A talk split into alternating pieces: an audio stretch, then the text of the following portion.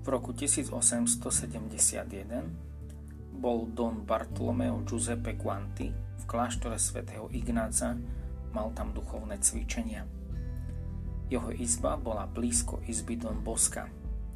Tento dobrý kňaz si spomína, ako veľmi bol Don Bosko zamestnaný dlhými spovediami a zdalo sa, že vôbec si v noci neodýchol. Dokonca jeho posteľ bola často nedotknutá a spal pri stole alebo na kresle. Hneď na druhý deň Don Bosko poprosil tohto kňaza, či by mu neprepísal pravidla, ktoré potreboval vytlačiť a ktoré práve opravil. S radosťou som prijal túto službu, povedal kňaz, no prišiel som na to, že nedokážem prečítať, čo Don Bosko napísal.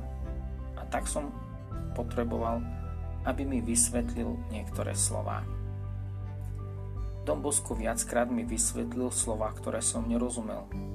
No potom, keď videl, že mu stále klupem na dvere a tým ho ruším pri spovedaní, povedal Pozri, to, že mi chceš pomôcť, nám berie pokoj obidvom.